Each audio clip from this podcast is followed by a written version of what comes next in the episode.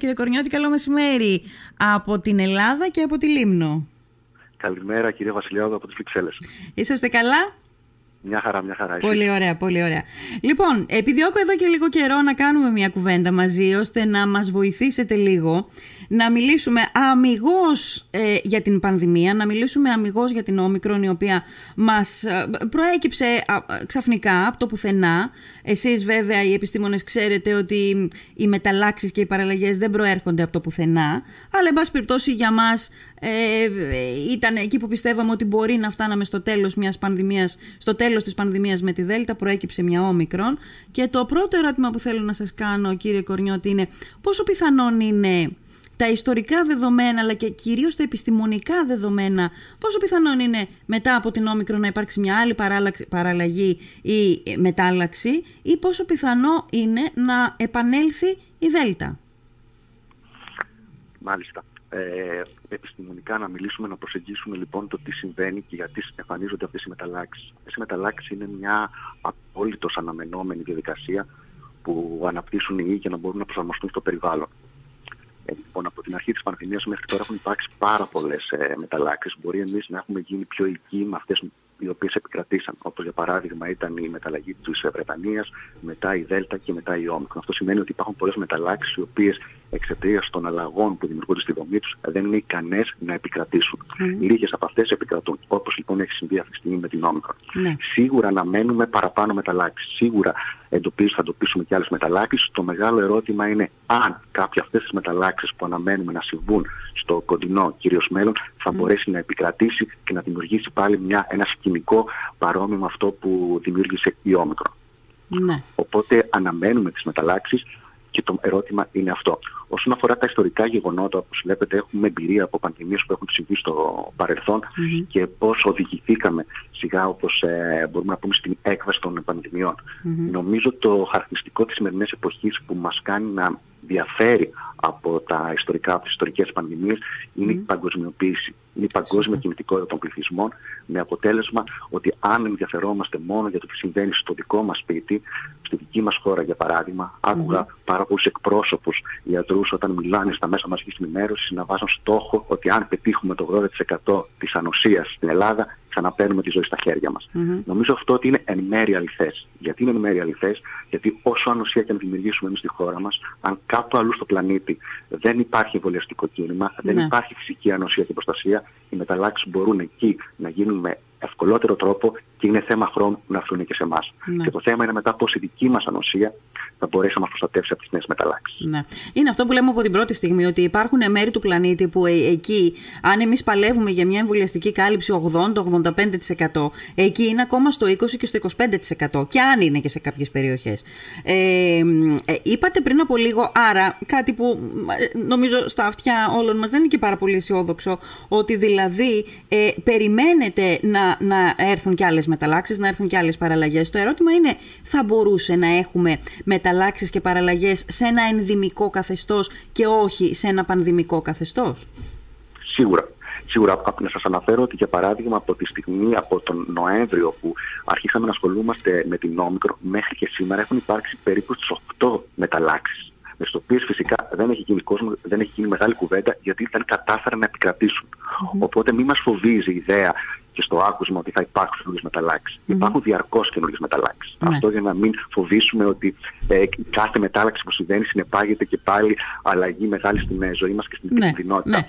Ε, τώρα, αυτό το οποίο στο προγνωστικ, να προβλέψουμε το τι θα συμβεί, δεν μπορούμε. Ναι. Υπάρχουν δύο επιστημονικές ε, σχολές. Η μία είναι της εξελικτικής η οποία από την πλευρά τους προσπαθούν να μελετήσουν τις τάσεις που αναπτύσσουν οι ιοί για να μπορέσουν να προσαρμοστούν στο περιβάλλον και με βάση αυτά τα μοντέλα να μπορούν να προβλέψουν ποια είναι η επόμενη τάση του ιού. Mm-hmm. Παρ' όλα αυτά, ο ιός ε, υφίσταται πολλές μεταλλάξεις και τυχαία.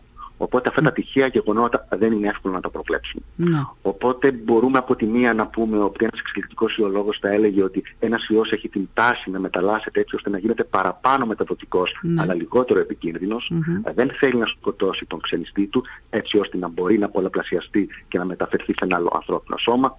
Κάποιος άλλος θα πει όμως ότι στην περίπτωση του κορονοϊού αυτό δεν πολύ μας ενδιαφέρει, γιατί δεν είναι ένας φωνικός ιός με το που μολύνει τον ανθρώπινο Για παράδειγμα, να συγκρίνουμε τον ιό του έμπολα, ναι. που με το που μόλυνε το ανθρώπινο σώμα, μέσα σε λίγες ώρες μπορούσε ο ασθενής να καταλήξει. Ναι, ναι, ο, ναι.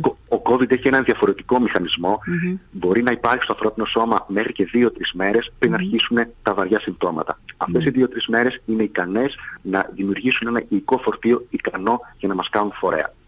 Ναι. Ε, ε, τώρα με, με, πάτε σε πάρα πολλά θέματα, δηλαδή ανοίγετε πάρα πολλά θέματα. Άρα, για να κλείσουμε το προηγούμενο, είπατε, είπατε ότι στην ερώτησή μου απαντήσατε ότι ναι, μπορούν να υπάρξουν μεταλλάξεις ή παραλλαγές σε ένα ενδυμικό καθεστώς και όχι ε, σε τέτοιες παραλλαγές και μεταλλάξεις που να επιφέρουν την συνέχιση μιας πανδημίας. Τέτοιο παράδειγμα δεν είναι και η γρήπη. Δηλαδή, κάθε χρόνο κάνουμε διαφορετικό εμβόλιο στη γρήπη. Γι' αυτό δεν κάνουμε διαφορετικό εμβόλιο. Ε, υπάρχουν μεταλλαγές. Υπάρχουν μεταλλάξει. Διαφορά με τη γρήπη είναι είναι μια εποχιακή λίμωξη. Ναι. Αυτό σημαίνει ότι όταν εμείς εδώ έχουμε καλοκαίρι, σε κάποιες άλλες περιοχές η λίμωξη κορυφώνεται και εκεί λοιπόν με τη μεγάλη κυκλοφορία του ιού μεταλλάσσεται. Παρ' όλα αυτά έχουμε το μεσοδιάστημα να πάρουμε την πληροφορία από αυτές τις χώρες και να προσαρμόσουμε τα εμβόλια μας. Έτσι ναι. ακριβώς λοιπόν έχει γίνει με την γρήπη. Έχουμε την τεχνολογία, έχουμε τη γνώση να μπορούμε γρήγορα να προσαρμόζουμε τα εμβόλια μας και να δημιουργούμε μια ε, ανοσία στον, ε, στον πληθυσμό. Κάτι τέτοιο νομίζω θα συμβεί και με το κορονοϊό ή όταν συμβεί κάτι τέτοιο ναι. θα μιλάμε για μια πιθανή έκβαση της πανδημιας Όταν δηλαδή η ανθρώπινη φύση, η επιστήμη θα μπορέσει να είναι ένα βήμα πιο μπροστά από τον ε, κορονοϊό. Να μπορούμε δηλαδή με τα θεραπευτικά όπλα που έχουμε, με την επιστημονική μας γνώση, να ελέγχουμε εμείς την ε, πορεία του ιού. Ναι. Ε, είπατε τη λέξη κλειδί, τα θεραπευτικά εργαλεία ή ε, όπλα ε, ή τα όπλα που μπορούν να λειτουργήσουν όχι υπέρ της πρόβλεψης αλλά υπέρ της πρόληψης όπως είναι ο εμβολιασμός. είστε της άποψης ότι ε, το μοναδικό μας όπλο, ή μάλλον το ισχυρότερο, όχι το μοναδικό πια γιατί η επιστήμη εξελίσσεται, ε, το ισχυρότερο μας όπλο αυτή τη στιγμή είναι ο εμβολιασμός; Σαφέστατα. Σαφέστατα. Δεν έχω να προσθέσω κάτι. Σαφέστατα θεωρώ ότι είναι το σημαντικότερο όχι όπλο μόνος στον ε, ενάντια των υλικών λοιμόξεων, είναι τα σημαντικότερα κατορθώματα της, ε, της επιστήμης. Ναι. Και πρέπει αυτό να το κατανοήσουμε, να το καταλάβουμε και να νιώσουμε τύχη για το πόσο ακόμα μία φορά σε αυτή την, ιστορία μας κατάφερε η επιστήμη και το έδωσε, έκανε τη γνώση ε, θεραπευτικό όπλο και μας το προσέφερε σε σύντομο χρονικό διάστημα. Ναι. Ο εμβολιασμός είναι το μεγαλύτερο όπλο που μας δίνει την δημιουργία, μας δίνει τη δυνατότητα να δημιουργήσουμε μια ανοσία, να εκπαιδεύσουμε τον οργανισμό μας έτσι ώστε να είναι έτοιμος να καταπολεμήσει αποτελεσματικά τη λίμωξη όταν βρεθεί αντιμέτωπος με αυτή. Ναι, ναι. Τα υπόλοιπα μετά, ε, ε, υπάρχουν βέβαια άλλα θεραπευτικές όταν νοσήσουμε, αλλά αυτό έχει μια άλλη προσέγγιση πιο πολύ ιατρική. Ναι. Μένω στο κομμάτι του εμβολιασμού, το, το, στο κομμάτι του εμβολιασμού, γιατί ξέρετε πάρα πολύ καλά. Και νομίζω ότι δεν είναι και ελληνικό, εμβολ, ε, ελληνικό φαινόμενο μόνο, δεν είναι δήμη μόνο στην Ελλάδα αυτό το φαινόμενο. Λίγο ή πολύ και στις υπόλοιπες χώρες της Ευρώπης. Ε, ε, ε, ξέρετε, σε αυτή την κουβέντα, σε αυτή την ιστορία της πανδημίας, έχουμε μπλέξει Πολλές φορές το κάνουμε αυτό και για μένα είναι σοβαρότατο ολίσθημα γιατί μπερδεύεται το μήνυμα προς τον κόσμο, προς τον πολίτη. Έχουμε μπλέξει την ιατρική, την επιστήμη δηλαδή και την πολιτική της υγείας. Είναι άλλο πράγμα το ένα και άλλο πράγμα το άλλο.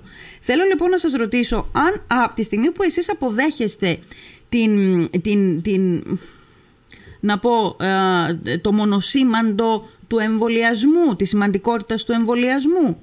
Πιστεύετε από την επιστημονική πλευρά, αφήσουμε την πολιτική, ότι η ορθή στάση, η ορθή αντιμετώπιση θα ήταν η υποχρεωτικότητα;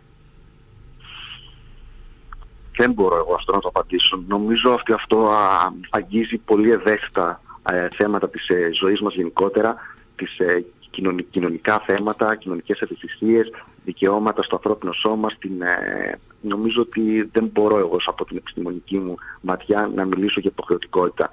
Ξέρετε, ποτέ η ιατρική επιστήμη δεν μπορεί να υποχρεώσει κανέναν για τίποτα. Ακόμα και αν πάσχουμε από οποιαδήποτε ασθένεια και πάμε στο νοσοκομείο, ο γιατρός θα μας πει την άποψή του. Εγώ προτείνω ότι πρέπει να γίνει αυτό. Αν εσύ, αν εγώ δεν θελουμε να υφωστούμε αυτή τη θεραπεία, κανείς δεν μπορεί να μας υποχρεώσει. Η υποχρεωτικότητα νομίζω ότι απ' την άλλη φυσικά μια κοινωνία λειτουργεί με νόμους. Είμαστε υποχρεωμένοι να σεβόμαστε τους νόμους για να μπορούμε να ζούμε μεταξύ μας ομαλά και ειρηνικά και να σεβόμαστε ζωή, ο καθένας τη ζωή του άλλου. Ναι. Οπότε στην περίπτωση λοιπόν που η δική μου απόφαση να μην εμβολιαστώ υπάρχει, έχει αντίκτυπο και στη ζωή κάποιου άλλου, προφανώς εκεί πέρα πρέπει να υπάρξει νομικό πλαίσιο για να προστατευτεί αυτός ο οποίος κάνει ό,τι είναι σωστό και καλό για την ε, γενικότερη κοινωνία. Απ' την άλλη, εγώ από τη δική μου πλευρά πραγματικά δεν μπορώ να απαντήσω αν η υποχρεωτικότητα θα άλλαζε ε, την ε, αποτελεσματικότητα του, του, του εμβολιασμού. Της, ναι.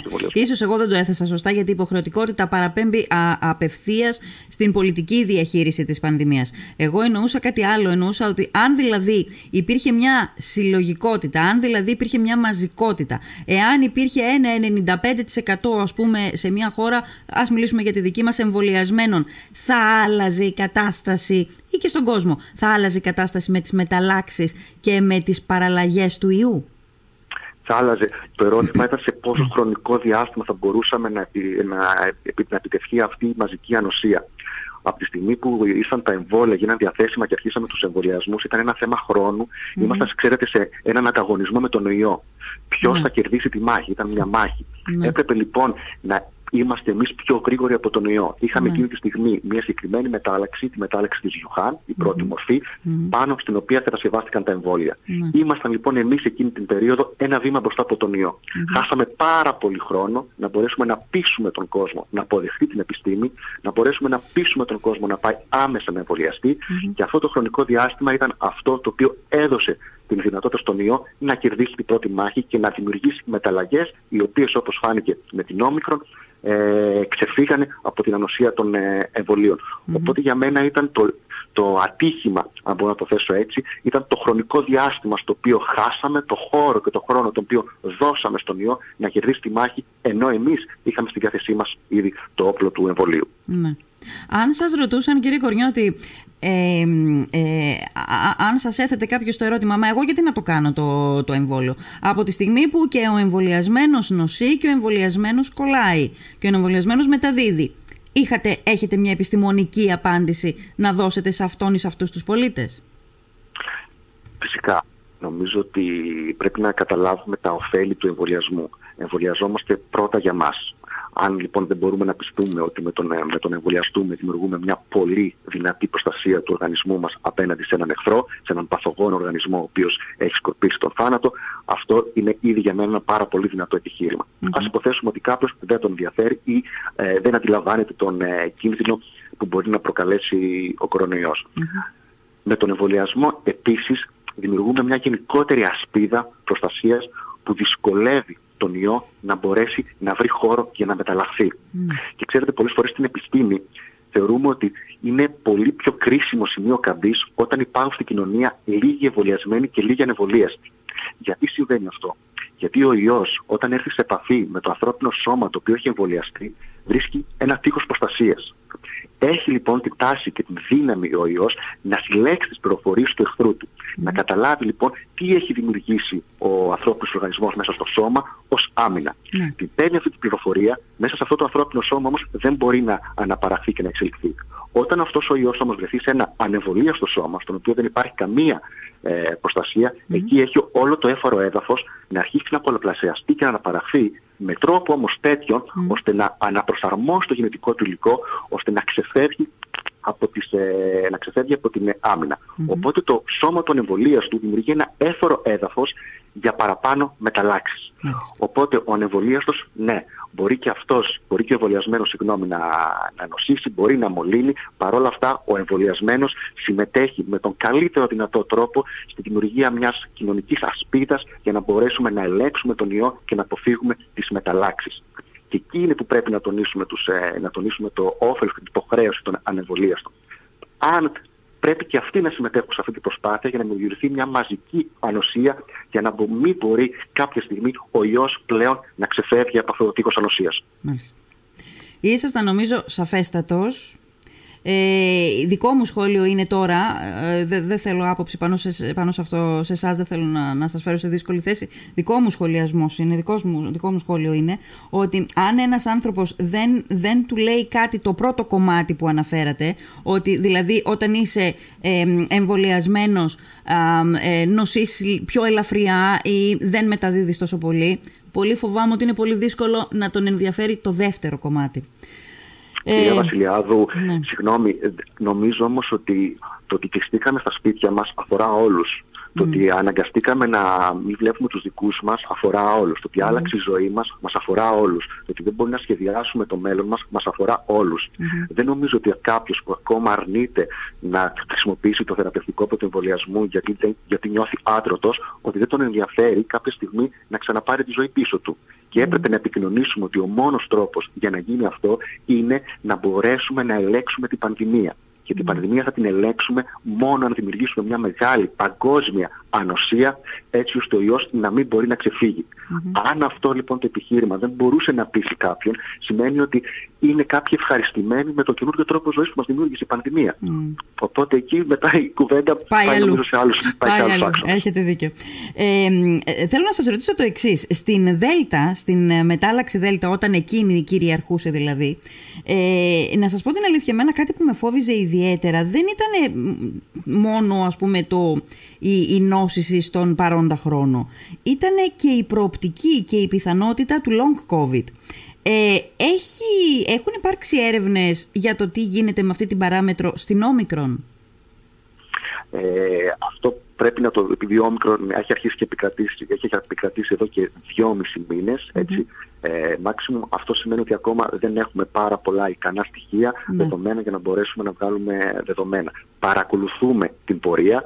Για παράδειγμα, εγώ είχα νοσήσει με COVID πριν από λίγο Το βέλγικο σύστημα, όταν με πήρε τηλέφωνο για να μπορέσει να κάνει την παρακολούθηση των επαφών μου, μου σύστησε, μου σύστησε αν θέλω να συμμετέχω και σε, μια, σε ένα ερευνητικό πρωτόκολλο να με παρακολουθούν κάθε τρεις μήνες, ναι. ώστε να μπορούν να ελέγχουν τις πιθανές παρενέργειες της long COVID υπάρχουν πρώτες ενδείξεις που φαίνεται ότι ακόμα και η όμικρον δημιουργεί τέτοιες ε, παρενέργειες.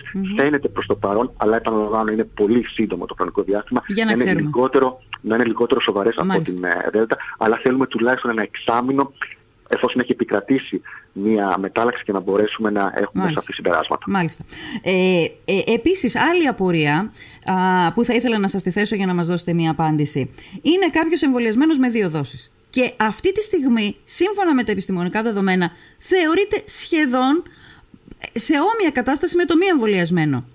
Ε, αυτή η, η, η δόση που κάνει τη διαφορά είναι η τρίτη, αυτό το μπουστάρισμα που δίνει η τρίτη δόση.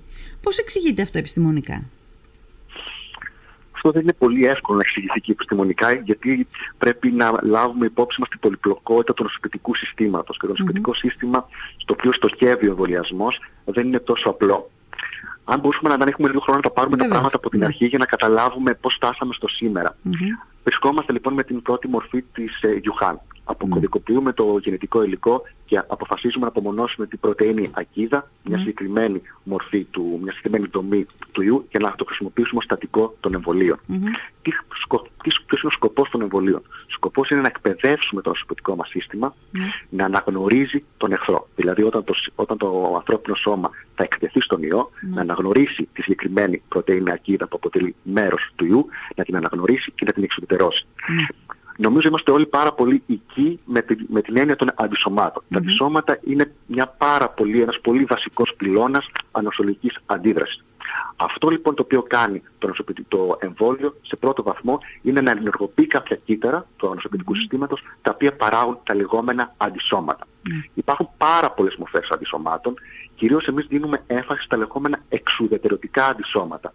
Τι είναι αυτά τα εξουδετερωτικά αντισώματα; Είναι αντισώματα, είναι κάποια πρωτεϊνικά μόρια τα οποία έχουν την ικανότητα να αναγνωρίζουν την πρωτεΐνη ακίδα. Την αναγνωρίζουν, δεσμεύονται πάνω στην επιφάνεια του ιού και εμποδίζουν τον ιό να προσδεθεί αποτελεσματικά στην επιφάνεια των ανθρώπινων κυτάρων. Με αποτέλεσμα να μην μπορεί να τα μολύνει. Οπότε λοιπόν αυτό το οποίο είδαμε ότι η πρώτη και η δεύτερη δόση των εμβολιασμών δημιουργούσαν μια πολύ ικανοποιητική απόκριση με πολύ αυξημένο αριθμό αντισωμάτων. Κάποια στιγμή λοιπόν ερχόμαστε αντιμέτωποι με τη Δέλτα. Η Δέλτα η οποία και αυτή είχε μεταλλαγές στην πρωτεΐνη ακίδα, αλλά όχι τόσες πολλές όσες η Όμικρον. Ναι. Αυτό λοιπόν το οποίο άρχισε να βλέπουμε είναι ότι διπλά εμβολιασμένοι άρχισαν να, να νοσούν από τη Δέλτα. Mm-hmm. Οπότε κοιτέθηκε το ερώτημα γιατί. Ναι. Αυτό λοιπόν το οποίο κάναμε είναι αρχίσαμε και βλέπαμε ότι σε τρεις με τέσσερις μήνες μετά τη δεύτερη δόση, mm-hmm. ο αριθμός, το ποσοστό των αντισωμάτων που μπορούσαν να ανοιχνευτούν mm-hmm. στο ανθρώπινο αίμα είχε μειωθεί. Οπότε σημαίνει ότι αυτός ο πρώτος πυλώνας ανασωλική απόκρισης δεν υφίσταται πλέον σε ικανοποιητικό βαθμό. Ναι. Οπότε αρχίσατε να τίθεται το ερώτημα, ωραία, τι μπορούμε να κάνουμε mm-hmm. για να μπορέσουμε να παρέχουμε προστασία και από τη Δέλτα. Mm-hmm.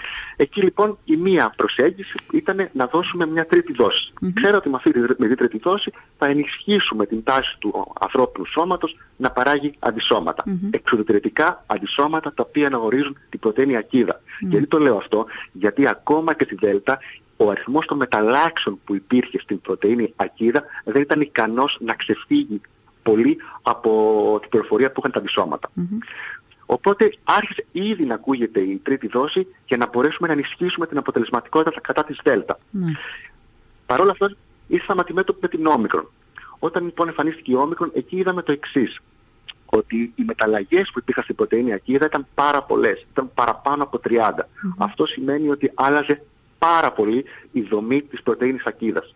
Άρα ήταν πολύ πιθανό και η αποτελεσματικότητα των αντισωμάτων να έχει μειωθεί. Και πραγματικά αναφέρουμε ένα ποσοτικό χαρακτηριστικό, δηλαδή πάντα ψάχνουμε να βρούμε πόσα αντισώματα έχουμε, αλλά είναι και πάρα πολύ σημαντικό να βλέπουμε αν αυτά τα αντισώματα διατηρούν τη δράση τους. Και το δυσάρεστο, το ατυχές γεγονός με την όμικρον ήταν ότι ο διπλός εμβολιασμός μετά από τρεις μήνες χάναμε αριθμό αντισωμάτων, αλλά ακόμα και τα λίγα αντισώματα που παραμένανε χάνανε την εξειδίκευσή τους σε σχέση με την όμικρον. Κάνουμε λοιπόν οι ανοσολόγοι ανά του πλανήτη προτείναν τη τρίτη δόση. Γιατί προτείναν την τρίτη δόση; Όσον αφορά τη ΔΕΛΤΑ, δεν μας ενδιαφέρε πάρα πολύ γιατί ξέραμε ότι μόνο η παραπάνω παραγωγή αντισωμάτων θα είναι αποτελεσματική. Mm-hmm. Στην Όμικρον, αυτό το οποίο στοχεύαμε ήταν να ενεργοποιήσουμε δύο ακόμα επιπλέον πυλώνες της ανολογική του ανοσοποιητικού συστήματος. Τη λεγόμενη κυταρική ανοσία.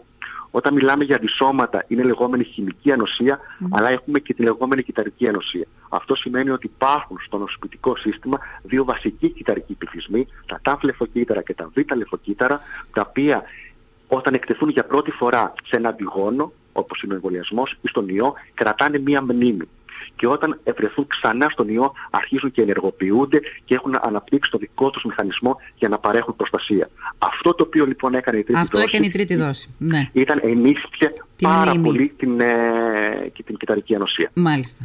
Ε, ε, ε, ε, ενίσχυσε πολύ την μνήμη του οργανισμού στα αντισώματα που είχε πάρει ήδη από τις δύο προηγούμενες δόσεις για να το πω πάρα πολύ εκλεκευμένα, πάρα πολύ απλά όχι μόνο τα αντισώματα, είναι ένας πυλώνας στα αντισώματα, το ναι. έκανε και αυτό, αλλά δεν μπορούσαμε να βασιζόμαστε μόνο στα αντισώματα επειδή δεν ήταν πλήρως εξειδικευμένα. Ενισχύσαμε ακόμα ένα επιπλέον μηχανισμό, την κυταρική ανοσία, που κυρίως τα τάφλε φωκίτα χρησιμοποιούν μηχανισμούς που είναι ανεξάρτητους από τα Ωραία. αντισώματα. Παρ' όλα αυτά έχουν το μηχανισμό τους να παρέχουν προστασία. Ωραία. Το ερώτημα λοιπόν το οποίο προκύπτει τώρα είναι τι γίνεται με την τρίτη δόση. Πόσο κρατάει αυτή η, η ενίσχυση που προέκυψε στον ανθρώπινο οργανισμό με την τρίτη δόση; Και αν η πανδημία ε, είναι κάτι που δεν ευχόμαστε, που δεν εύχεται κανένας, εξακολουθεί και αργήσει να πάρει έναν ενδυμικό χαρακτήρα ακόμη.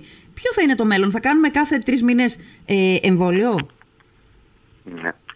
Ε, αυτό το οποίο πρέπει να, να σταθούμε εδώ είναι, θέσατε δύο-τρία ερωτήματα που πρέπει να απαντηθούν. Το πρώτο ερώτημα είναι πόσο διαρκεί αυτή η δυναμική ανοσίας mm-hmm. που δημιουργήθηκε με την τρίτη δόση. Ναι. Είτε μιλάμε για τη χημική ανοσία τα σώματα, είτε για την κυταρική ανοσία. Ναι. Αυτό ανεξάρτητα από το αν θα βρεθούμε αντιμέτωποι με καινούργιες μεταλλάξει, μας ενδιαφέρει. Mm-hmm. Ακόμα και αν παραμείνει η όμικρο. Ναι. Τα πρώτα δυστυχώς δεδομένα δείχνουν ότι όσον αφορά τα αντισώματα, ναι. έτσι, γιατί, και γιατί μιλάμε για τα αντισώματα, γιατί είναι ένας πολύ εύκολος δείκτης διάγνωσης. Mm-hmm. Η κυταρική ενωσία δεν μπορούμε εύκολα να την μετρήσουμε, να την ε, ποιοτικοποιήσουμε και ποσοτικοποιήσουμε. Ναι. Ότι μετά τις 10 εβδομάδες μειώνονται.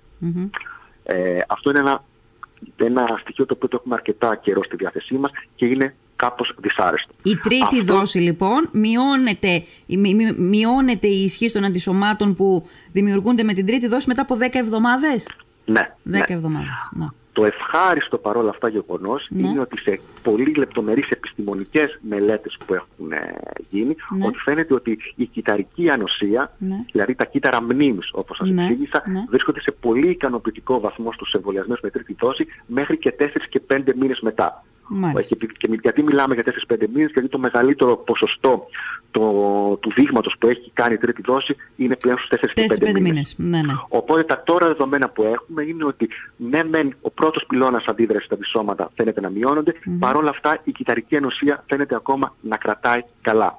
Το ερώτημα λοιπόν σε σχέση με τις μεταλλάξεις που θέσατε για να παμε στο επόμενο βήμα είναι κατά πόσο αν βρεθούμε αντιμέτωποι με μια καινούργια μετάλλαξη αυτή η κυταρική ενωσία θα είναι ικανή να μας προστατεύσει. ναι.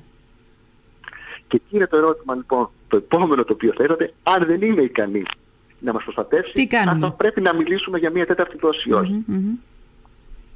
Ναι. Ε, α, να απαντήσουμε σε αυτό.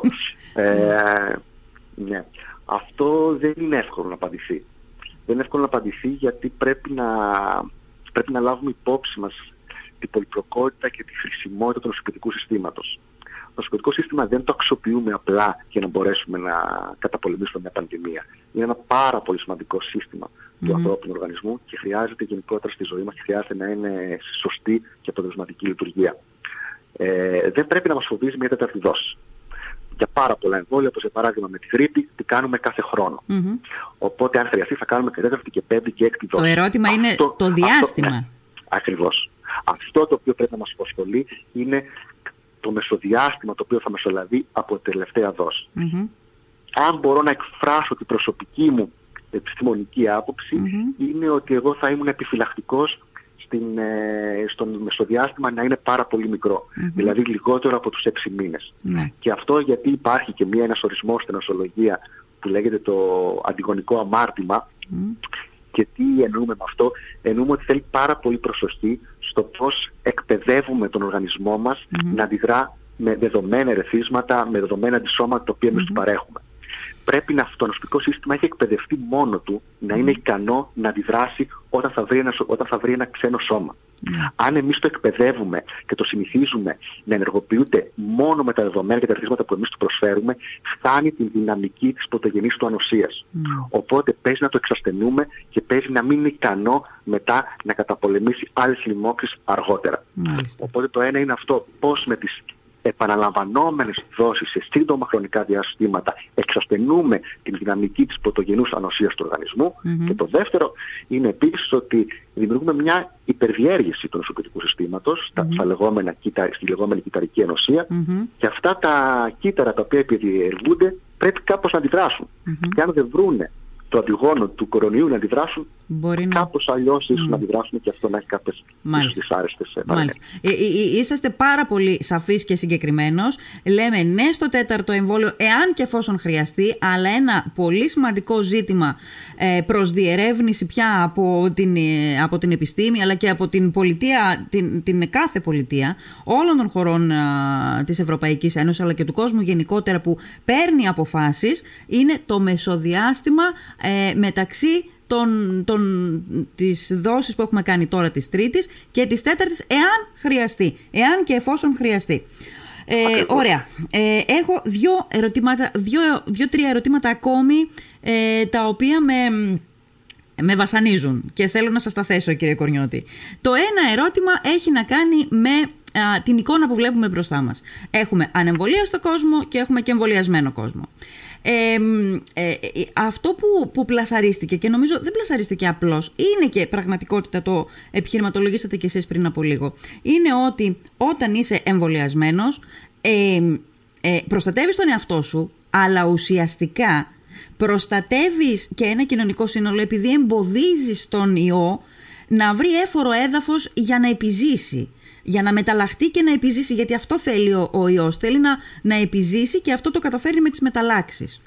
Ε, α, και έχουμε λοιπόν τώρα αυτή τη στιγμή ε, ανεμβολίαστους που νοσούν και εμβολιασμένους όμως που νοσούν. Μήπως έχουμε και μια άλλη κατηγορία η οποία δεν είναι εύκολο να τη διακρίνεις διαγυμνού οφθαλμού; Δηλαδή, μήπως έχουμε και εμβολιασμένους οι οποίοι καταφέρνουν να νικήσουν τον κορονοϊό έχοντας κάποια απλά συμπτώματα που επειδή δεν θετικοποιούνται ποτέ σε κανένα τεστ, δεν το καταλαβαίνουν κιόλας ότι ήταν φορείς του ιού και θεώρησαν ότι είχαν ας πούμε ένα κρυολόγημα ή μια απλή ίωση ή μια άλλη ίωση ή μια γρήπη. Ναι. Αυτό είναι... Αυτό, αυτό αφορά ένα γενικότερο ερώτημα στο, στο στους ασυμπτωματικούς για παράδειγμα, στο κάποιοι, στο κάποιοι στο οποίο έχουν εκτεθεί σίγουρα στον ιό και πώς το ξέρουμε αυτό. Για παράδειγμα υπάρχουν πολλά παραδείγματα από οικογένειες που ο πατέρας και το παιδί έχουν βρει θετική, έχουν αναπτύξει συμπτώματα και η μητέρα η οποία υπάρχει στον ίδιο χώρο δεν έχει, υπάρξει, δεν έχει βγει ποτέ θετική και δεν έχει ναι. αναπτύξει ποτέ ναι. συμπτωματα Αυτό δεν μπορούμε να ξέρουμε για ποιο λόγο κάποιος ο οποίος μπορούμε να πούμε με σιγουριά ότι έχει εκτεθεί στον ιό γιατί δεν αναπτύσσει, ε, δεν αναπτύσσει δεν αναπτύσσει συμπτώματα. Ή γιατί δεν, mm. γιατί δεν βγαίνει Να, σας πω για, να σας πω για παράδειγμα, υπάρχει μια μεγάλη παγκόσμια έρευνα η οποία έχει αρχίσει τα, τους τελευταίους μήνες, η οποία προσπαθεί να εντοπίσει αν υπάρχει κάποια γενετική προδιάθεση σε κάποιους ανθρώπους να μην νοσούν. Ναι. Αν μπορούμε λοιπόν να θέσουμε σήμερα στην εκπομπή στα ακόμα έναν όρο νοσολογίας, τη γενετική ανοξία. Ναι. Δηλαδή, κάποιοι έχουν μια πληροφορία στο γενετικό τους υλικό ναι. που τους αποτρέπει, τους προστατεύει από το να νοσήσουν. Ε, και σε αυτή την έρευνα χρησιμοποιούνται άνθρωποι, όπως παράδειγμα από οικογένειες, από περιβάλλοντα που είμαστε σίγουροι ότι έχουν εκτεθεί. Επίσης, ένα άλλο πράγμα, ένα άλλο στοιχείο είναι το ότι έχει, έχουν δείξει έρευνες ότι οι κορονοϊοί δεν είναι μόνο ο SARS-CoV-2 ο οποίος προκαλεί το COVID-19. Υπάρχουν και άλλοι κορονοϊοί οι οποίοι ναι. προκαλούν απλά κρυολογήματα. Ναι. Και έρευνες έχουν δείξει ότι για παράδειγμα ε, υγειονομικοί ε, γιατροί και άνθρωποι που εργάζονται σε νοσοκομεία που είμαστε σίγουροι ότι εκτίθονται σε πάρα πολλούς ιούς ναι. Ε, και έχουν εκτεθεί στον κορονοϊό, βλέπαμε ότι δεν ήταν ποτέ θετικοί. Παρ' όλα αυτά, όταν κάναμε αναλύσεις από το αίμα τους, βλέπαμε κυταρική μνήμη ενάντια στο κορονοϊό. Mm-hmm. Σημαίνει λοιπόν ότι αυτοί εκτεθήκαν στο κορονοϊό, παρ' όλα αυτά είχαν ένα είδος προστασία mm-hmm. που τους είχε παρεχθεί από προηγούμενες λοιμώξεις από παρόμοιους κορονοϊούς. Ναι. Οπότε το τι συμβαίνει σε ένα ανθρώπινο και γιατί δεν αναπτύσσει συμπτώματα ή γιατί δεν μολύνεται, γιατί δεν νοσεί, δεν μπορούμε να το ξέρουμε. Ναι. Αυτό λοιπόν το οποίο τώρα, για να πάω πιο πολύ στην, ε, στην ερώτησή σας, το ότι φυσικά κάποιος ο οποίος δεν ανοιχνεύεται ε, θετικός ή κάποιος ο οποίος δεν αναπτύσσει κανένα συμπτώματα για να θεωρήσει ότι είναι άρρωστος και να μπει στη δικασία να κάνει τεστ για να δει αν είναι θετικός, φυσικά είναι πολύ πιθανό να έχει κορονοϊό, είναι πολύ πιθανό να συνεχίσει να ζει φυσιολογικά mm. το μεσοδιάστημα των 5-7 ημερών και φυσικά θα μεταφέρει τον, ε, τον κορονοϊό. Αλλά αυτό δεν μπορούμε νομίζω να κάνουμε.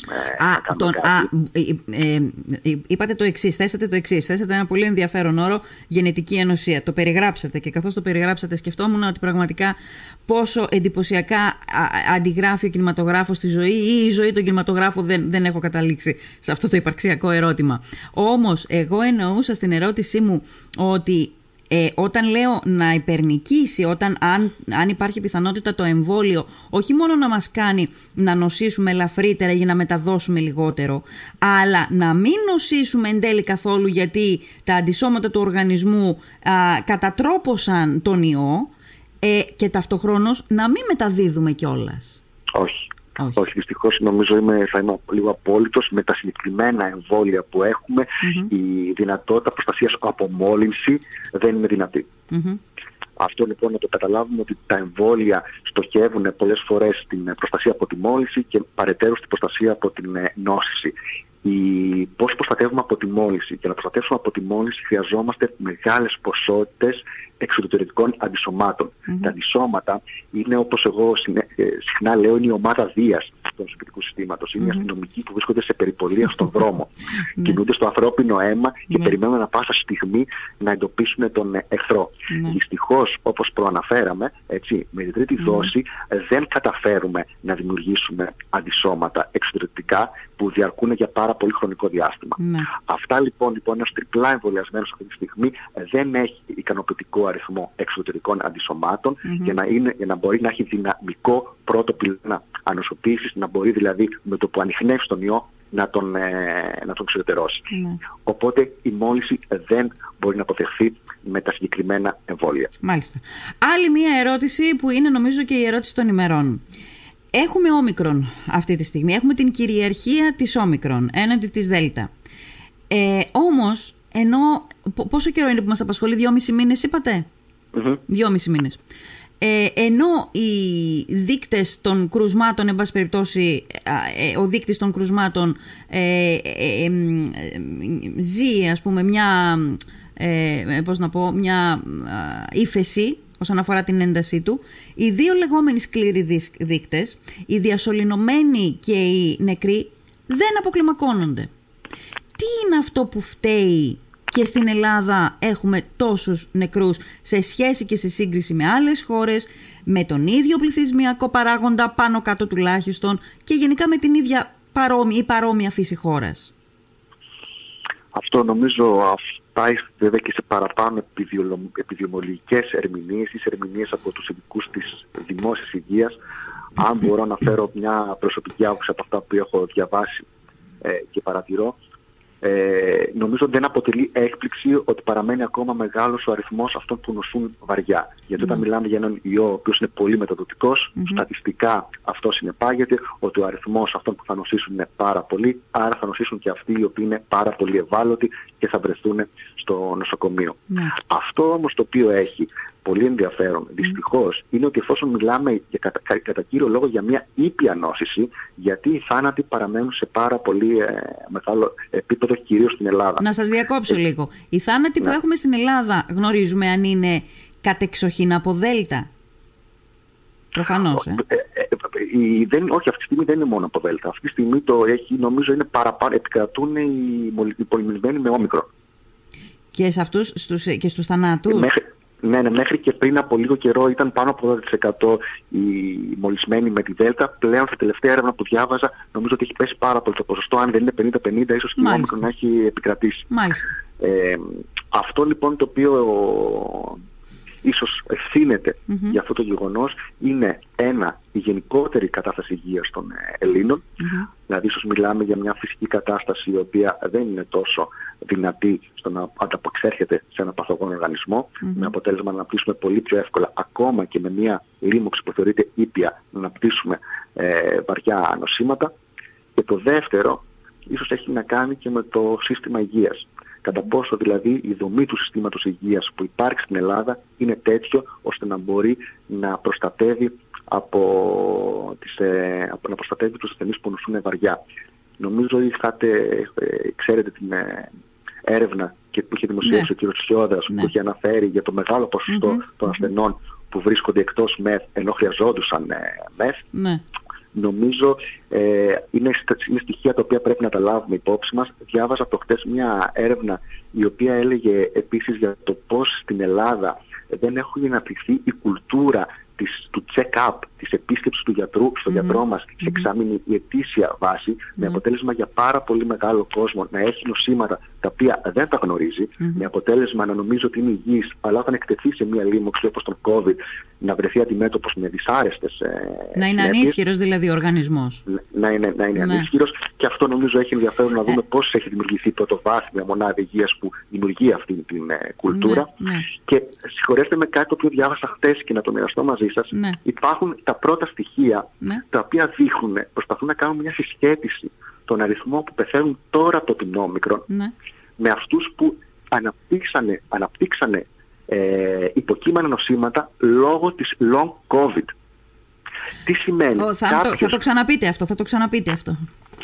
Αυτό θα το ξαναπώ. Προσπαθούν ναι. λοιπόν και αρχίσουν και βλέπουν κάποια συσχέτιση των θανάτων ναι. σε ανθρώπους ναι. που αναπτύξαν υποκείμενα νοσήματα τους τελευταίους μήνες, ναι. άρα γίναν και πιο ευάλωτοι ναι. και αυτά τα υποκείμενα νοσήματα οφείλονται στη long COVID. Για παράδειγμα, κάποιος ο οποίος νόσησε τον ε, Μάρτιο του 20, mm. ανεμβολίαστο, μετά από 6 μήνες απέκτησε ένα υποκείμενο νόσημα λόγω της long COVID και αυτό το υποκείμενο νόσημα πλέον τον έκανε πιο ευάλωτο στην, ε, στην όμικρον. Οπότε αν αυτός δεν είχε νοσήσει πρώτη φορά με, το, με την COVID ή ήταν εμβολιασμένος και είχε νοσήσει λιγότερα, ίσως δεν είχε αποκτήσει το υποκείμενο αυτό νόσημα, ναι. άρα να τώρα να μην ήταν σε υψηλό κίνδυνο. Οπότε μην εκπλαγείτε αν σε λίγο καιρό δούμε τέτοιες συσχετήσεις που αποτελούν ακόμα ένα επιχείρημα για το πώς ο εμβολιασμός μπορεί να προστατεύσει και να έχει πιο μεταγενέστερη Αυτό που είπατε τώρα είναι συγκλονιστικό. Δηλαδή, μπορεί δυνητικά να υπάρχει άνθρωπος, υπάρχει προφανώς για να ε, ε, καταγράφεται στις έρευνες, ο οποίος έχει νοσήσει από Δέλτα, είχε νοσήσει από Δέλτα, ε, υπήρξε η καταγραφή στο σώμα του, στον οργανισμό του των συμπτωμάτων του λεγόμενου long COVID και αυτά τα, συμπτώμα, και, και αυτά τα υποκείμενα νοσήματα που ανέπτυξε λόγω ε, long COVID ε, τον έκαναν πιο αδύναμο, ακόμα πιο ανίσχυρο στο να κολλήσει την όμικρον. Το κατάλαβα καλά; Ναι, ναι, ναι. Αύξησε, τον αριθμό των ανθρώπων με τα υποκείμενα Μάλιστα. νοσήματα. Ναι, ναι. Ακριβώς. Ναι. Ε... Αυτό απλά είναι, είναι στοιχεία πολύ mm, πρώτα, στοιχεία στα οποία από κάποιες πρόσφατες, πρόσφατα. τα οποία προσπαθούν ε, να κάνουν μια συσχέτιση Ωραία. Χαίρομαι που δώσατε, μας βοηθήσατε σήμερα απείρως να δώσουμε λίγο το, την επιστημονική, απολύτως την επιστημονική ε, άποψη και την επιστημονική χρειά σε όλο αυτό που μας απασχολεί όλο αυτό τον καιρό. Γιατί τα δύο χρόνια που συμβιώνουμε με τον ιό, κύριε Κορνιώτη, ε, Αποδεικνύεται ότι ίσως μερικά πράγματα πρέπει να τα λέμε και να τα ξαναλέμε και η επιστήμη πρέπει να τα θέτει με σαφή και κατηγορηματικό τρόπο και μάλιστα να στέκεται και στο ύψος των ε, περιστάσεων. Ε, νιώθω ότι υπάρχει ανάγκη να επανεβεβαιώνεται ξανά και ξανά από χείλη επιστημόνων η χρησιμότητα ε, του, του εμβολιασμού γιατί δυστυχώς το θέμα μπήκε στην Ελλάδα, δεν ξέρω τι γίνεται σε, άλλα, σε άλλες χώρες της Ευρωπαϊκής Ένωσης, μπήκε το θέμα στην διελκυστίνδα ε, την πολιτική με αποτέλεσμα το μήνυμα να θολώνει στους πολίτες. Δυστυχώς έχω ακούσει ε, από πολιτικά χείλη και μάλιστα χείλη πρώην Υπουργού να απαξιώνει ουσιαστικά τον εμβολιασμό και να, να, να ξυφουλκεί από τα έδρανα της Βουλής υπέρ παραδείγματος χάρη της υπερμεκτίνης εσείς την ξέρετε την, την, την ουσία. Ε, άρα λοιπόν από την πλευρά της επιστήμης πρέπει να γίνεται απολύτως ξεκάθαρο, να γίνονται απολύτως ξεκάθαρα μερικά πράγματα και χαίρομαι που αυτό κάναμε σήμερα. Εν τέλει θέλω να σας ρωτήσω κύριε Κορνιώτη, με, με, μετά από αυτή την πανδημία, όταν η επιστήμη θα κάνει τον απολογισμό της, θα βγει η επιστήμη κερδισμένη, βγαίνει η επιστήμη κερδισμένη από όλη αυτή την ιστορία που ζήσαμε και που εξακολουθούμε να ζούμε; Σίγουρα. Σίγουρα ήταν μια πάρα πολύ μεγάλη πρόκληση για τους επιστήμονες. Ε, τσεκάραμε τις δυνάμεις μας, τις αντοχές μας, την αποτελεσματικότητά μας. Αλλάξανε πάρα πολλά δεδομένα. Ε, είχε πάρα πολύ ενδιαφέρον και για την επιστήμη και για τις μηχανικού μηχανισμούς και μετοδοτήσει έτσι, στις οποίες εξαρτώμαστε απόλυτα, να δούμε ότι αν τελικά υπάρξει χρήμα, αν τελικά υπάρξει διάθεση, πόσο πιο γρήγορα μπορούμε να προχαρήσουμε σε αποτελεσματικές ε, θεραπείες. Mm-hmm. Ε, Οπότε νομίζω σίγουρα μας έχει κάνει καλύτερους, σίγουρα έχει αναπτύξει, έχει δημιουργήσει καινούργια δεδομένα στον τρόπο με τον οποίο πραγματοποιείται η έρευνα, στους ρυθμούς με τους οποίους πραγματοποιείται. Παρ' όλα αυτά, πρέπει να κάνουμε και εμείς τον απολογισμό μας και σε σχέση με το προηγούμενο που αναφέρατε, ότι υπήρξαν και επιστήμονες κληθήκαν σε αυτή την πανδημία να επικοινωνήσουν το γιατί πρέπει να εμβολιαστούμε, το να προσπαθήσουν να πείσουν τον κόσμο να αποδεχτεί τον εμβολιασμό, να αποδεχτεί την επιστήμη. Και φαίνεται ότι δεν τα καταφέραμε πολύ καλά. Ναι. Και αυτό νομίζω θα, θα, θα, θα εγώ να ρωτήσω εσάς ως δημοσιογράφο, ποιο ήταν το λάθος που ίσως έκαναν οι επιστήμονες, οι γιατροί, αυτοί τέλος πάντων οι οποίοι κλήθηκαν να βρεθούν στην πρώτη γραμμή και απέτυχαν στο να πείσουν τον κόσμο γρήγορα να αποδεχτεί την, ε, την επιστήμη. Ναι. Ε, εγώ έχω δώσει απάντηση σε αυτό και στους φίλους ακροατές και το έχουμε συζητήσει μαζί. Ε, θεωρώ ότι ε, ε, θόλωσε και το μήνυμα κάποια στιγμή και από την πλευρά των επιστημόνων γιατί έφυγαν από την από, από το πεδίο δράσης τους. Από το πεδίο δράσης τους το οποίο θα έπρεπε να κινηθούν αποκλειστικά. Έφυγαν, γι' αυτό τα ξεχώρισα νωρίτερα, από την επιστήμη και από την ιατρική και άρχισαν να παίζουν και ρόλο εκπροσώπου πολιτικής υγείας. Και εκεί κάποια στιγμή το πρόβλημα ε, καταγράφηκε. Ε, δεν ξέρω την άποψή σας πάνω σε αυτό, αλλά σε αυτό που μου είπατε πριν, ότι η επιστήμη βγαίνει κερδισμένη, σαφώς και βγαίνει κερδισμένη και προφανώς ό,τι εμπειρία και γνώση αποκόμισε η ίδια η επιστήμη από την πρόκληση της πανδημίας θα τα χρησιμοποιήσει υπέρ του ανθρώπου το επόμενο διάστημα, αλλά σας προβληματίζει κύριε Κορνιώτη το γεγονός ότι δεν θυμάμαι άλλοτε στη σύγχρονη ιστορία όσο ζει ο καθένας μας τέλος πάντων ε, να έχει αμφισβητηθεί τόσο πολύ και τόσο έντονα η επιστήμη. Είναι ένα κομμάτι, ένα σημείο προς προβληματισμό. Πάρα πολύ. Είναι αυτό το οποίο σας ανέφερα πριν ακριβώς αυτό και που σας έθεσα το ερώτημα πρέπει να καταλάβουμε γιατί δεν πείσαμε. Γιατί υπήρξε τόσο μεγάλη δυσπιστία ε, απέναντι στην, ε, στην επιστήμη, κυρίως στο εμβολιαστικό κίνημα και τονίζουμε τον εμβολιασμό γιατί σαφέστατα όπως είπαμε και στην αρχή είναι το νούμερο ένα όπλο. Ε, νομίζω βέβαια μιλάμε και για καινούργια δεδομένα. Μιλάμε σε μια καινούργια εποχή με τα social media. Είναι τόσο εύκολη η πρόσβαση σε πληροφορία που δεν είναι επιστημονική, που δεν τσεκάρεται. Ο καθένας μπορεί να γράψει ανώνυμα ό,τι και με μια δυναμική που έχει να επηρεάσει ε, γνώμες, απόψεις, νοοτροπίες. Οπότε νομίζω η επικοινωνία ε, και οι επικοινωνιακές στρατηγικές είναι κάτι το οποίο εγώ δεν το κατέχω καθόλου σαν, ε, σαν βιολόγος. Ναι. Νομίζω ότι εκεί υπάρχει, όπως συμφωνώ απόλυτα μαζί σας, μια κόκκινη γραμμή πόσο ο επιστήμονας μιλάει μόνο για αυτό το οποίο κατέχει, την επιστήμη. Μιλάει μόνο με επιστημονικά επιχειρήματα, μόνο με επιστημονικά δεδομένα και όταν η κουβέντα φύγει σε θέματα τα οποία δεν γνωρίζει, πρέπει να κάνει ένα βήμα πίσω. Ναι πρέπει να, οι επιστήμονες να μιλήσουν μόνο με επιστημονικά επιχειρήματα και να συμμετέχουν για μένα μόνο σε επιστημονικές κουβέντες. Όχι σε διαλόγους που αφορούν διαχείριση κοινωνικών θεμάτων, νομικών θεμάτων που ανατρέπουν και δημιουργούν mm-hmm. άλλες εικόνες. Ναι.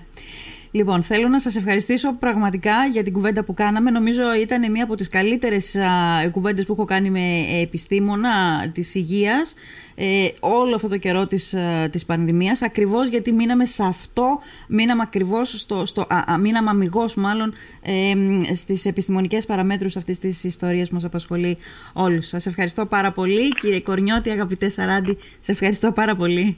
Εγώ ευχαριστώ πολύ για το χρόνο και την πρόσκληση. Καλή σας μέρα. Γεια χαρά, γεια.